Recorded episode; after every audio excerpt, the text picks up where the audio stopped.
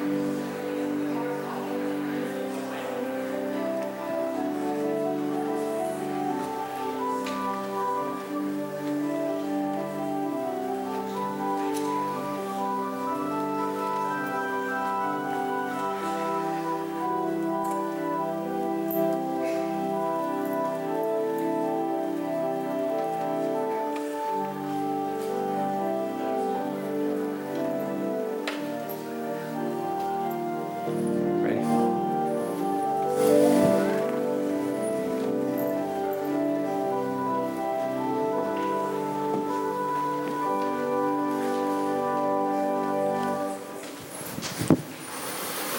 Good morning. I want to welcome you to Memorial United Methodist. My name is Joe Cade. I'm the minister here. We're so glad that you're here. If you're a um, visitor, we've got bulletins in the back, and we'll, you'll have a chance to sign your name on the register. And we also have restrooms in the back if you need them. And the entire service is laid out in your bulletin. Um, a couple of announcements. Um, the good news for the week is um, met with the program staff on a collaborative effort for Sunday nights, and we've got our Sunday night schedule locked in, and we did two significant things for changes. Um, one, we're going to feed the kids at five. So um, they've been having snacks throughout the entire program, and then they come home hungry at seven, and then you know, it's a school night and all that stuff. So um, we're going to feed your kids immediately at 5 p.m. Children and youth. It's going to be uh, real classy. It's going to be pizza and paper plates, I believe, and potentially napkins. And so that will be at 5 o'clock. And then at, uh, also at, fi- at the 5 o'clock hour is Cindy's uh, handbells with the children until 5.30. At 5.30, children will go with Katie to Bible study or Cindy to choir. Uh, based on their age. Youth will remain in the gym at 5:30. At 6 o'clock, children will switch from Katie to Cindy and Cindy to Katie, and all youth will be combined in one class uh, for a lesson upstairs. At 6 p.m., adults are meeting uh, with the McQuades. Either Bobby or Bob will teach a class, and um, I'm going to try to go to all those programs. And then at 6:30. Katie will lead Mission Kids with all children combined. What we're trying to do is, um, number one, feed them at the top, and number two, release them all at the same time at the end. So if you have kids in both levels of programs, that um, you're not waiting around uh, with, with a tired, hungry kid. Um, and we hope that those uh, changes will have a serious positive impact on um, Wednesday, on um, Sunday nights. Um, in terms of security, um, security has been an issue in churches. It's been a, a conversation. What should we do in terms of um, communicating with each other? And the trustees came up with a plan where um, I text every trustee and every staff member every Sunday morning in one group text. And we all figure out who the trustee of the day is. We have a trustee that wanders, that don't wander, they're directly going specific places. And that trustee will go and respond to any security or medical thing that we have in any building because we'll all get the text at the same time. So if you see a trustee looking at their phone, there's potential they're looking at the internet, but there's potential they're looking at a message that is telling them that there's something going on in the church. So that is for their safety. Um, UMW board meeting is tomorrow at 10:30. Um, tomorrow at 10:30, August 17th. There's a different thing. I'm not going to say it because then that'll be in your head. Um, tomorrow it's 10:30, August 17th. I believe. I believe that's everything. That's got to be enough. Um, so let's turn our hearts towards the Lord.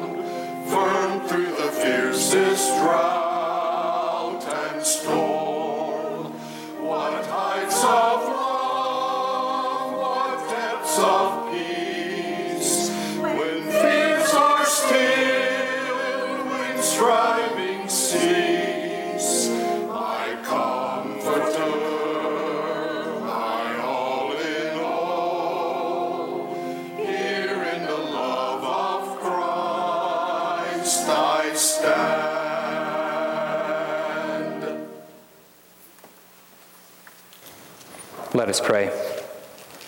Heavenly Father, we thank you for calling us to your house where we may support with one another, where we may have conversations with one another, where we may pray and sing with one another.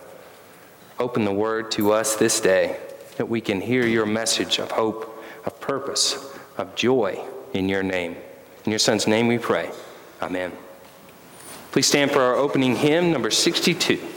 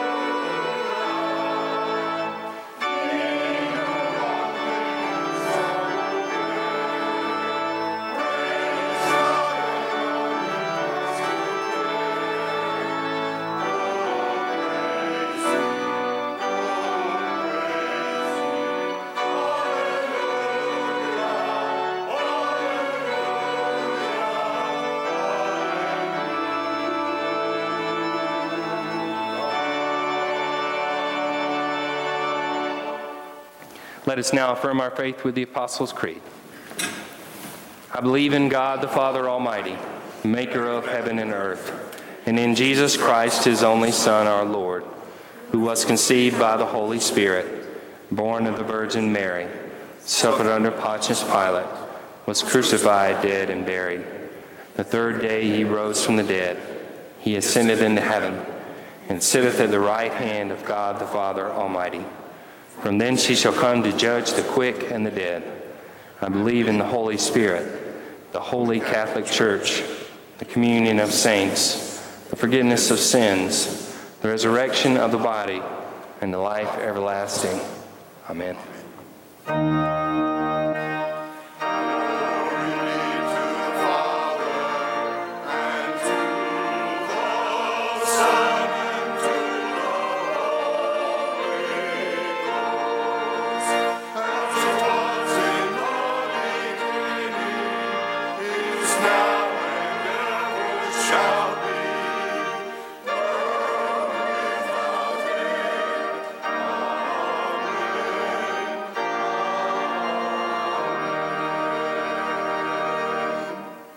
Please be seated.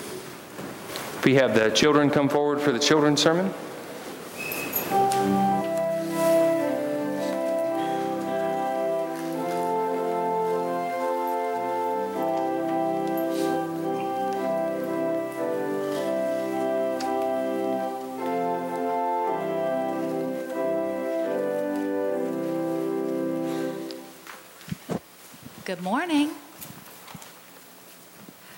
Just talk loud. I'm not sure if my mic, is it working now? Okay, all right.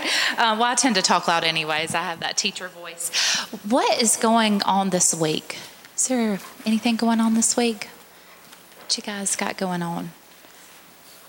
School. We start going back to school, right? I know my boys are really excited about going back to school.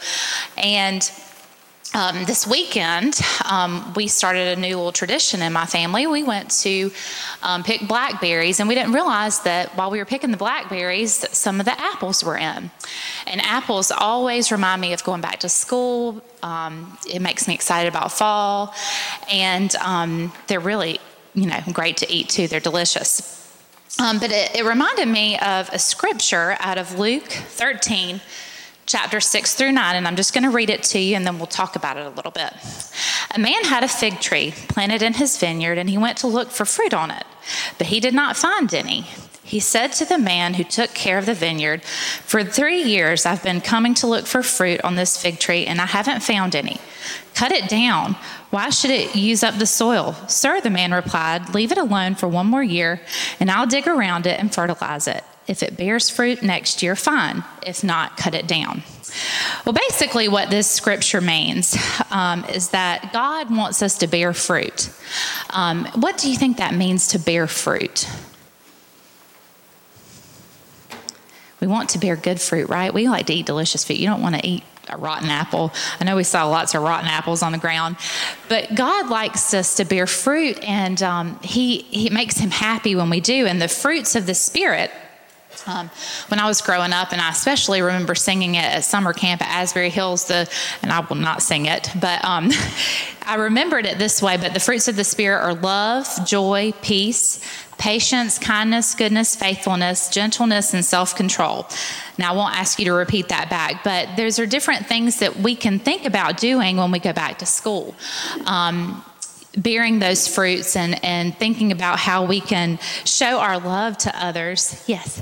Did you have, did you have a question? Okay. but being nice to others, or how could, how could you show God's love to others at school? Maybe if someone is sitting alone, you could go sit with them or play with them or share your toys. Just different things like that, maybe. Well, I challenge you to, when you go back to school, to think about those things and think about how you could ch- show God's love. And we actually brought some apples back to share. And you could, you know, traditionally they say you can give these to the teacher on the first day of school, but you might want to enjoy yours. Um, so I'll go ahead and give everybody one. Um, you can take these with you, and that will maybe thank you. That will maybe remind you. Um, to you know bear God's fruit. Want one, Tom? All right, so pray with me. Dear Jesus, help us to have the kind of fruit in our lives that would be pleasing to you. In Jesus' name we pray. Amen.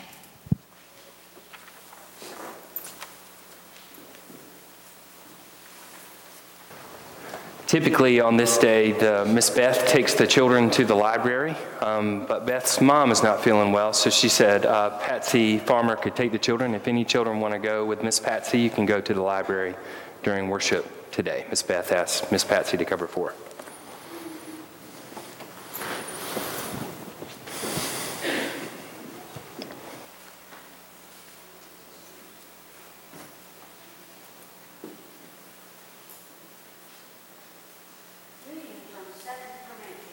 chapter 12, verses 7 through 10. To keep me from becoming conceited because of these surpass- surpassingly great revelations, there was given me a thorn in my flesh, a messenger of Satan to torment me. Three times I pleaded with the Lord to take it away from me. But he said to me, My grace is sufficient for you, for my power is made perfect in weakness. Therefore, I will boast all the more gladly about my weaknesses, so that Christ's power may rest on me. That is why, for Christ's sake, I delight in weaknesses, in insults, in hardships, in persecutions, in difficulties. For when I am weak, then I am strong. The word of God for the people of God. Thanks be to God.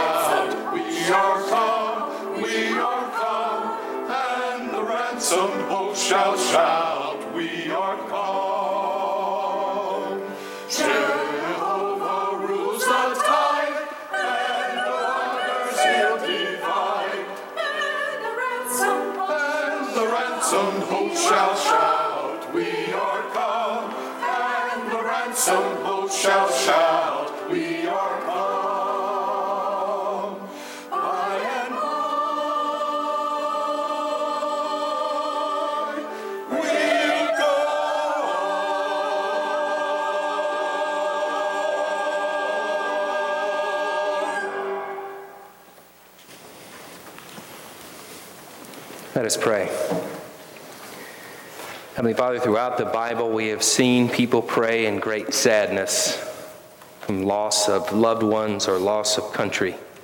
We've seen people pray in great joy at new life, new relationships, and reestablishing the country.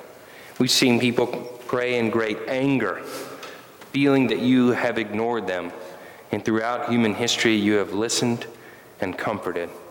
As we read of your prayer this day, the interaction of human beings communicating with you through prayer inspire us and teach us, lead us, that we throughout this week and in the year to come can pray in your name as your people have done since there have been human beings.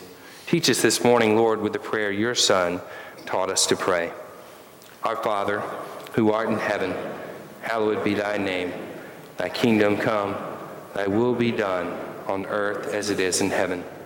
Give us this day our daily bread. Forgive us our trespasses, as we forgive those who trespass against us. And lead us not into temptation, deliver us from evil. For thine is the kingdom, and the power, and the glory forever. Amen. It's now time to offer our tithes and other offerings. And if you're on the inside end of the pew, if you'll pass the register down to the other side.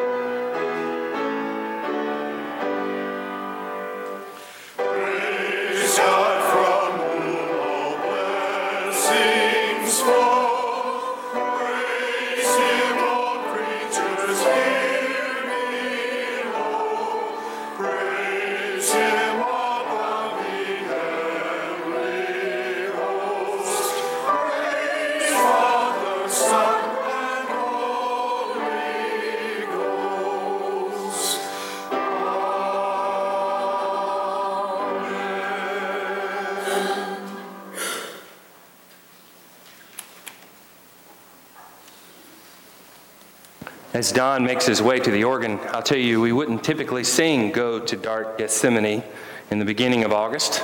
That's the fun about picking a sermon series, a book series. You pick the hymns to pick the scripture. It's been so much fun to see what 9 and 11 have both done to match the scripture. And so singing this song uh, really captures what we're trying to do with the scripture for the day.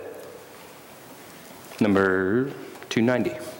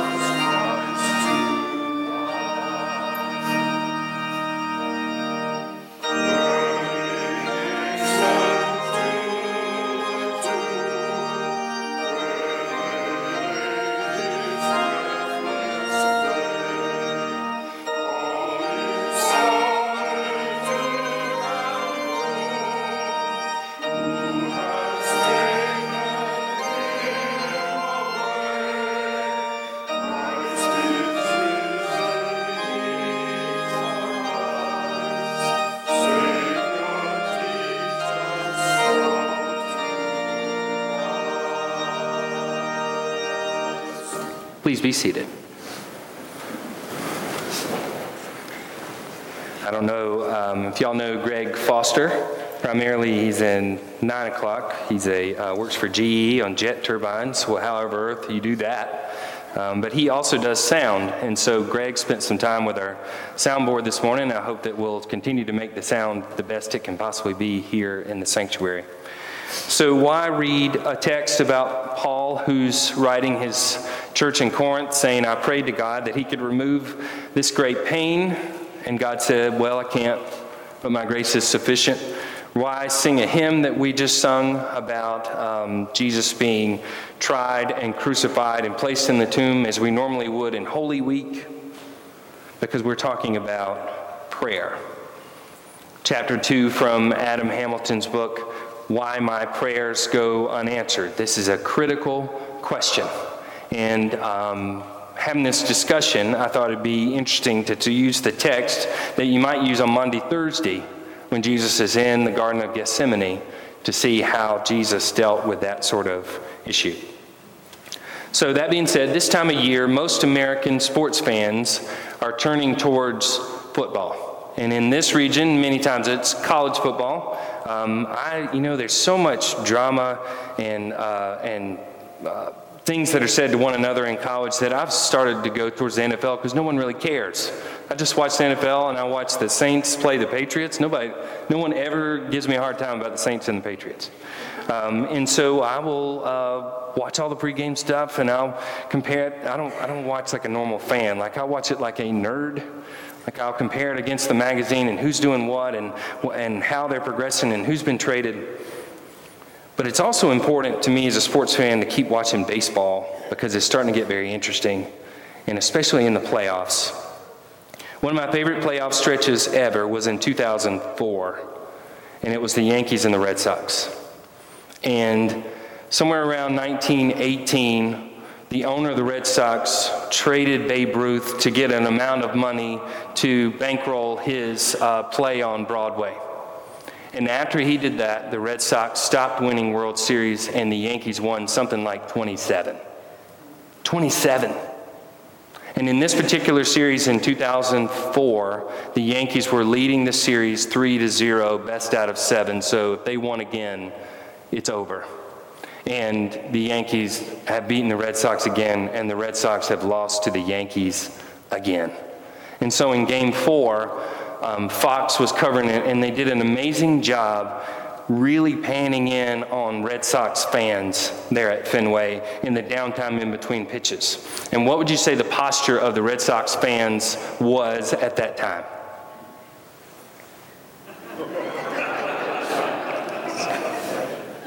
Okay. So some of them were praying that it could just end mercifully. Can they, can they just beat us in game four and we never have to deal with this again and maybe quit baseball? Some of them were saying if we could just win one so that we're not swept today. Um, and I'm sure some of them, uh, where they would get any sort of confidence to pray for actual victory in the series after their entire lifetime. I don't know, but maybe they were. And then they won game four. And then they won game five. And then they went back to Yankee Stadium and they won game six. And the series was tied three to three. And in the past, in the year before, the series was tied and they were in game seven. And there was a question of leave the pitcher in or not. And They left the pitcher in. Guy gave up a home run. And the Yankees went on to the World Series and the Red Sox went home. So in game seven, Red Sox fans are thinking, okay, um, I know that I just asked for a victory in game four, and that was all I ever wanted. And then all I ever wanted was game five, and then six. But really, if I could just have seven, I will never, mm. And it would show them, and they'd be doing this. What was interesting is then they'd pan it in the next pitch, and who else was like that? Yankees fans. Red Sox fans are like this, and Yankees fans are like this. They're going, mm.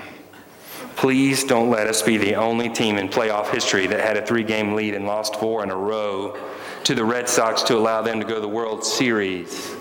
So both groups are doing this. To two different baseball gods? To a different God? No. Both groups are praying earnestly that something may happen for their team to the same God. And so here's the question Does God impact outcomes every single time? Whether you make it to a meeting when you're late, when we pray for that, whether it rains when there's a wedding outdoors for a loved one. I lived in Charleston and Mount Pleasant for a total of seven years and probably did 30 weddings, and 95% of those weddings were outdoors, and 95% of Charleston weather is unpredictable and hot. And so I would see family members just going, mm, if you, mm, if you will just get this storm to roll over past us, does God impact that every time and have a hand in what's happening? Whether you get a positive report on your medical test that you've been waiting on. With those questions in mind, let's turn to Luke 22, starting with verse 39, and it's on page 1638 in your Pew Bible.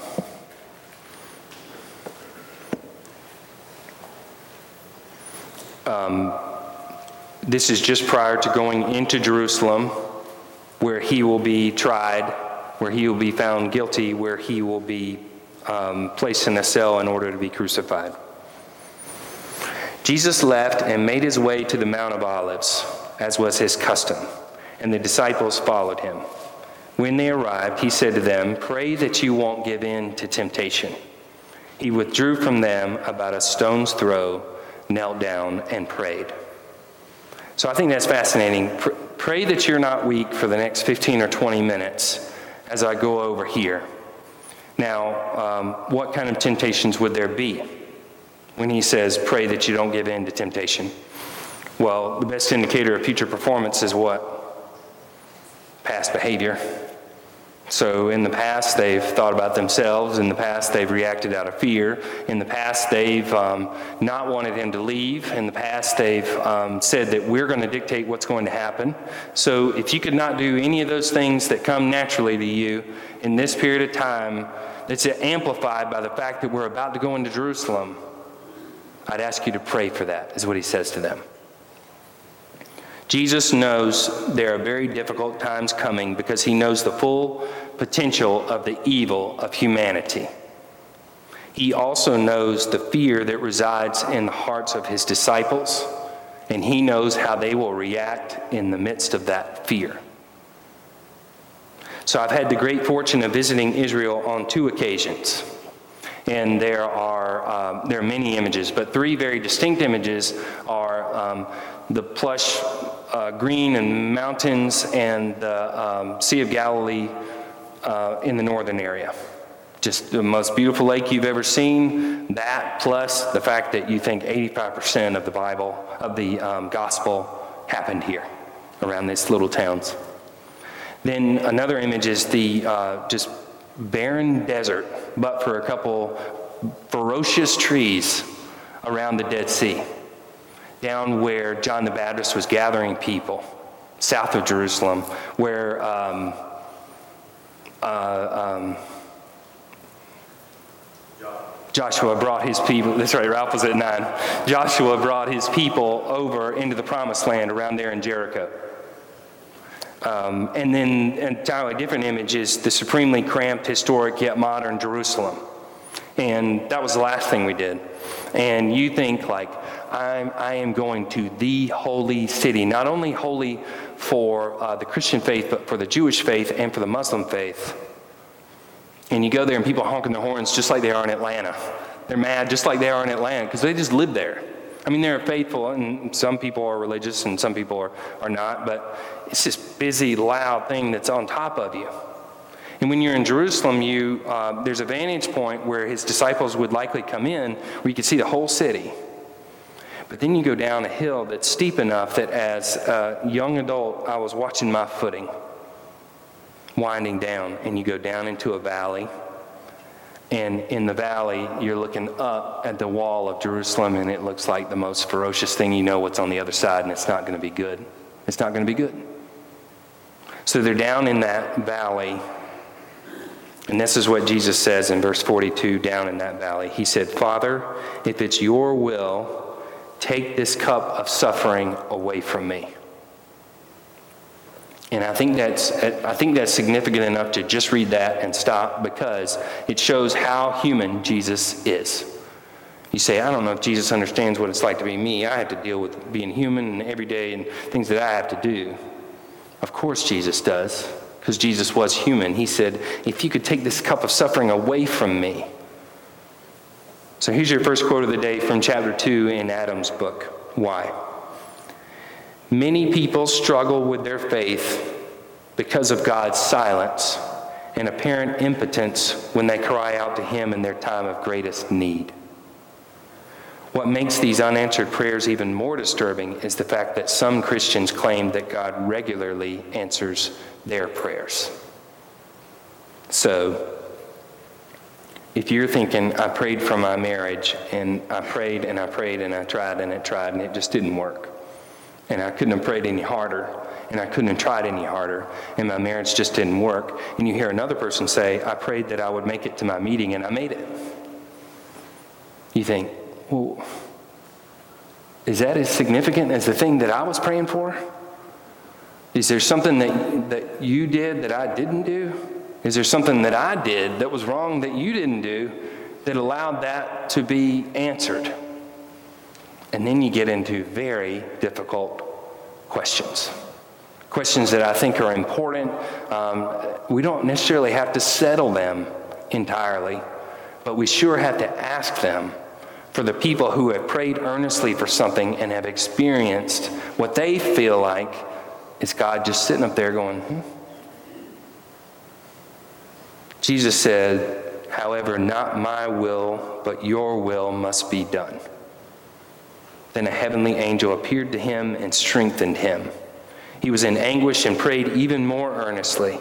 His sweat became like drops of blood falling from the ground. So, the interesting part for me in this text is something I've honestly never noticed. I must have always read the other gospels of this story, and this gospel is the only one that includes an angel coming to Jesus. No other one does uh, Matthew, Mark, or John. An angel came and strengthened him in this moment. So, if you reflect back on his time of temptation for the 40 days, when did the angels help him? Was it during the time? Was it before the time? It was after the time. So he went in the desert and had great suffering and trial and temptation and no food and no water. And after he got through it, the angels attended him. In this instance, the angel comes before the trial and the temptation. But the angel doesn't stop the march. The angel doesn't come to him and say, um, So I'm here so that we don't have to do this. I'm here so that you don't have to experience pain. I'm here so you don't have to experience death. The angel doesn't say any of those things. Instead, the angel comes, is present with him in the name of God, and strengthens him. So the question is, what are we supposed to do with the text in Matthew 21? Whatever you ask for in faith, you will receive. Y'all, y'all familiar with that text? Some people quote it hard.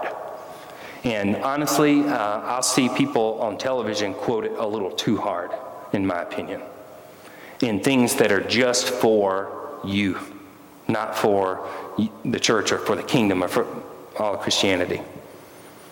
So this is what Adam says.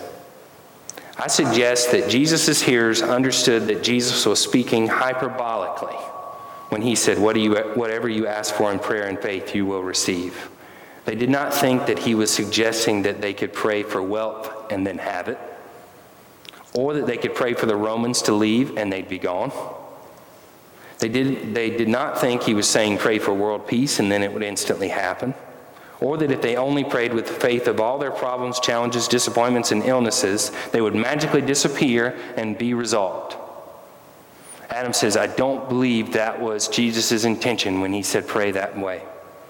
He said, I think they understood that Jesus was saying, Go to God with your burdens. Be bold when you pray. Trust that God hears your prayers. And in ways that you don't fully understand, God will see you through the situation that you face. Isn't that interesting? So if um, he also has a funny little part in there that what if God, what would this world look like if God granted our every prayer? We could get sort of crazy. Like I like that girl, I want her to be my girlfriend. God, I pray that she be my girlfriend, and then she is. I pray that I may get an F 350 super package with the, with the extra uh, extended doors. I pray that I may never, ever worry about money again. And then we were granted those things, you know, like a genie. What would that be like? Instead, we as humans who have frail bodies, who live in this violent world, go to God in prayer boldly knowing that God is listening. When he got up from praying, he went to his disciples. He found them asleep. Overcome with grief, he said to them, Why are you sleeping? Get up and pray so that you won't give in to temptation. So, in that moment, when he says, Look, I need y'all to be praying over here, I'm going to go over here, and then he comes back and they're all passed out asleep. Wouldn't that be disheartening? He knows they're human. He knows they're exhausted. He knows they've had enough. but he wants them to pray again. He says, Pray that you won't give in to temptation because it's at every turn when we go in those walls. Adam said, God does not always answer our prayers, even when we offer those prayers in faith at times of a real and pressing need. They also teach us that while God may not answer our prayers as we pray them, God does not abandon us. More than that, these accounts tell us that God works through these situations from which we have not been delivered as we asked. So, I, I personally, I know that everyone has their belief. I personally don't believe that God causes violent acts to us in order to teach us a lesson. Any more than you, as a parent, would hope that your child would experience some sort of violent accident so that you go, see, now you learned something. I think that just happens. And as a parent would go to a child in brokenness and violence and say, I'm so sorry that that happened. How can I help you heal? I believe God does that with us as well. So, um, the offertory was um, instrumental. But did you notice the tune? Did you look at it in the, in the bulletin? They'll know that we are Christians by our love. And say they'll know we're Christians because we're granted everything we could ever dream of every time we ask as fast as we want it. They'll know we're Christians because when we're experiencing brokenness and loss and defeat or success, we're surrounding each other in love. They'll know we're Christians because we pray boldly towards God. I want you to understand what I'm experiencing.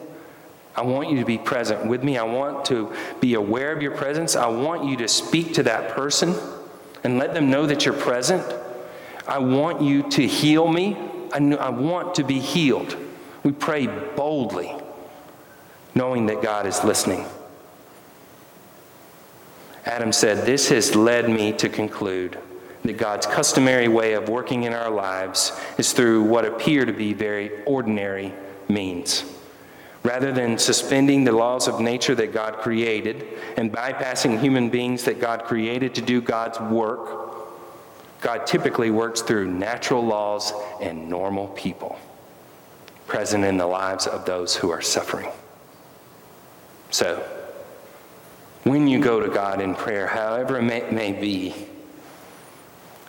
I hope that you will include in your prayer, let me be the words, the presence, the hands, the feet of your love in the midst of those who are experiencing pain and suffering. Let us pray. Heavenly Father, though we may not get the exact answer that we were seeking, help us to understand that you are listening intently. Though we may not live the exact life that we dreamed of, you have plenty for us to do in this life. Though we may think that we are weak and frail and cannot help someone that is suffering, help us to know that we are your hands, your feet, your words, your arms, your prayer, your love for your people. In your Son's name we pray. Amen. Please stand for our final hymn, number 664.